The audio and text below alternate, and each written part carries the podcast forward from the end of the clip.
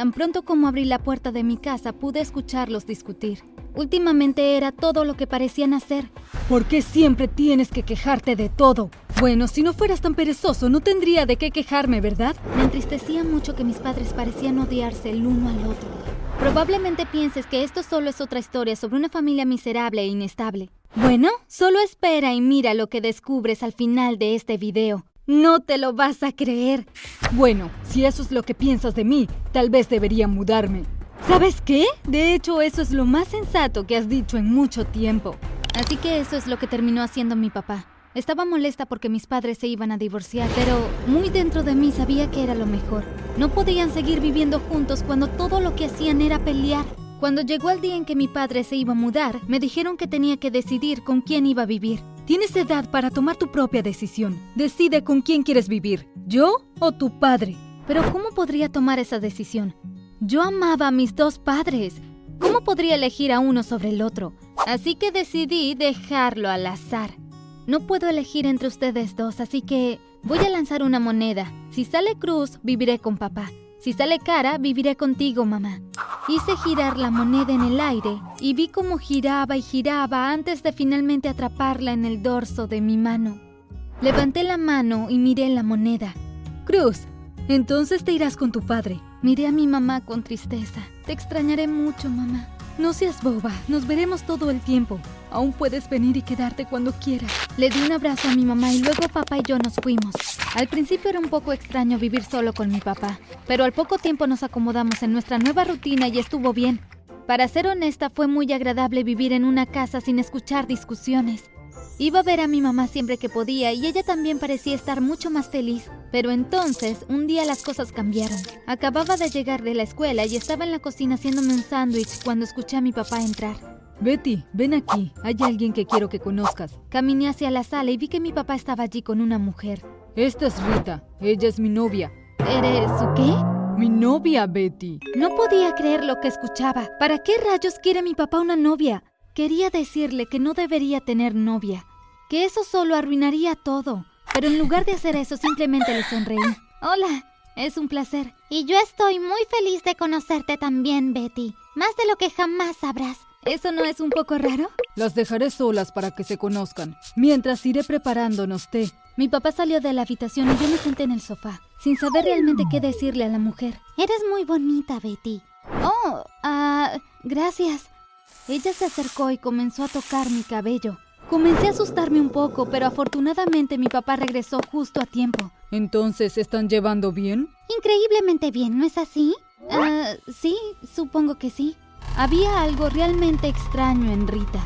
No podía decir qué, pero definitivamente era un poco rara. Me estaba prestando demasiada atención y eso me hizo sentir incómoda. Desde ese día Rita pasó todo su tiempo en nuestra casa y la extraña sensación no desapareció. De hecho, se volvió aún más intensa. A veces levantaba la vista después de mirar televisión o leer un libro y la veía mirándome fijamente. Eso realmente me asustaba. Todo llegó a un punto crítico un sábado por la noche. Papá y Rita habían salido a cenar y yo decidí irme a dormir temprano. Estaba profundamente dormida cuando de repente algo me despertó. Abrí los ojos y vi a Rita parada en la puerta de mi habitación mirándome fijamente. Cerré los ojos pero cuando los volví a abrir, había desaparecido. ¿Qué le pasa a esa mujer? ¿Por qué razón se me queda viendo tanto? A la mañana siguiente, cuando estaba solas con mi papá, le conté lo que había sucedido la noche anterior. Simplemente es raro, papá. Rita estaba de pie en la puerta mirándome fijamente. No seas boba, Betty. Rita no haría algo así. Debes haber estado alucinando. Quizás mi papá tiene razón.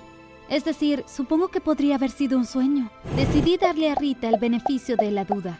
Digo, aparte de las miradas constantes, parecía ser una buena persona. Y a mi papá le gustaba mucho, así que no podía ser tan mala, ¿cierto? Era casi el final del semestre cuando mi papá me dijo que tenía una sorpresa para mí. Nos iremos de viaje para las siguientes vacaciones. ¿A dónde?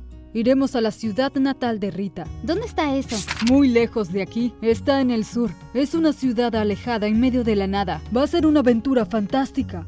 Aunque hubiera preferido irme de vacaciones solo con mi papá, no pude evitar emocionarme con la idea de viajar a algún lugar lejano en el sur de la ciudad. No puedo esperar a ir. Apuesto a que será increíble. Creo que podrías tener razón. Cuando llegó la mañana de las vacaciones, empacamos el equipaje en el auto y emprendimos el camino hacia el sur. Mientras conducíamos, la ciudad se volvió en pueblos y luego en aldeas. ¿Ya casi llegamos? Ya falta poco. Los caminos se hicieron más y más estrechos hasta que finalmente se convirtieron en senderos a través de la hierba. ¡Ya llegamos! Miré por la ventana del auto. Esto parece más una jungla que una ciudad alejada. Salimos del auto. Síganme. Miré a mi papá. ¿Acaso era solo yo quien pensaba que Rita sonaba realmente rara y actuaba de manera extraña? Era como una persona diferente. Pero mi papá no pareció notarlo. Caminó detrás de Rita y me hizo señas para que lo siguiera. Caminamos por la jungla y salimos a un claro. Había un grupo de personas como si fuera una fiesta de bienvenida. Esperaba que se acercaran y nos dieran la bienvenida, pero en lugar de eso uno gritó, ¡Agarren a la chica! Lo siguiente que supe fue que estaba rodeada por ellos y me estaban arrastrando lejos de mi papá y Rita. ¿Qué creen que están haciendo? ¡Deténganse! Pero ellos no me escucharon. Me metieron en una especie de jaula y cerraron la puerta atrás de mí. ¡Déjenla en paz! Rita, ¿por qué encierran a Betty? Porque ella es muy especial. Vi la mirada de confusión de mi papá. Bueno, sé que Betty es especial para mí, pero ¿por qué creen ellos que mi hija es especial? Porque tiene el cuerpo más raro del mundo. Me pregunté de qué diablos estaba hablando. Mi cuerpo era como el cuerpo de cualquier otra persona. No tenía nada de especial. ¿Qué quieres decir? La madre de Betty también era de esta jungla. Y tú también tienes la sangre de los dioses ancestrales de este lugar. Juntos hicieron a la única niña en el mundo que tiene este tipo de ADN. Pero, ¿qué vas a hacer con mi hija? ¡La sacrificaremos para los dioses! El pánico comenzó a crecer dentro de mí y pensé que me iba a desmayar. Pude ver la preocupación de mi padre cuando escuchó lo que Rita estaba planeando. Tienes que liberar a Betty. Déjala ir, ahora mismo. Lo siento mucho. No vamos a hacer eso. Es muy importante. Pero mi hija es solo una niña normal. Tal vez para ti, pero para nosotros es la chica más importante del mundo. Por favor, no me lastimes. Haré lo que quieras. Por favor, no me sacrifiques. Lo siento, Betty, pero no tenemos opción. ¡Papá! ¡Ayúdame! ¡Auxilio! Mi papá echó un vistazo a mi cara de pánico y corrió hacia la jaula. Comenzó a tirar de la puerta tratando de abrirla, pero no sirvió de nada. En cuestión de segundos estaba rodeado por los aldeanos. Abrieron la puerta y lo arrojaron dentro de la jaula conmigo. Corrí hacia él. ¿Estás bien, papá? Estoy bien. Los dos nos sentamos acurrucados, mirando y preguntándonos qué iba a pasar a continuación. Rita se acercó y se quedó afuera de la jaula. No intenten escapar porque no llegarán a ningún lado. Los veré por la mañana. Dicho eso, Rita se dio la vuelta y se fue con el grupo de aldeanos. Oh, papá, ¿y ahora qué vamos a hacer? No te preocupes, Betty, no dejaré que nada te pase. Pero escuchaste lo que dijo Rita. No hay forma de que podamos escapar de aquí. Encontraremos la manera, no te preocupes. Los dos nos sentamos allí en la oscuridad. Yo estaba aterrada. De repente escuché un ruido. ¿Escuchaste eso? ¿Qué fue eso? No lo sé, pero vino de esa dirección. Miré hacia donde mi papá estaba señalando. Estaba completamente oscuro, pero pensé que podía distinguir una sombra en la oscuridad. ¿Quién está ahí? ¿Mamá? No lo creía. Mi mamá estaba parada justo al otro lado de la jaula. ¿Qué estás haciendo aquí? ¿Cómo supiste dónde encontrarnos? Uno de mis amigos cercanos aquí en la jungla me dijo que mi hija y mi ex esposo estaban aquí. Tenía la sensación de que Rita no tramaba nada bueno. Llegué aquí tan pronto como pude. Dijeron que tengo un cuerpo raro. Quieren sacrificarme a los dioses. Tienes que sacarnos de aquí.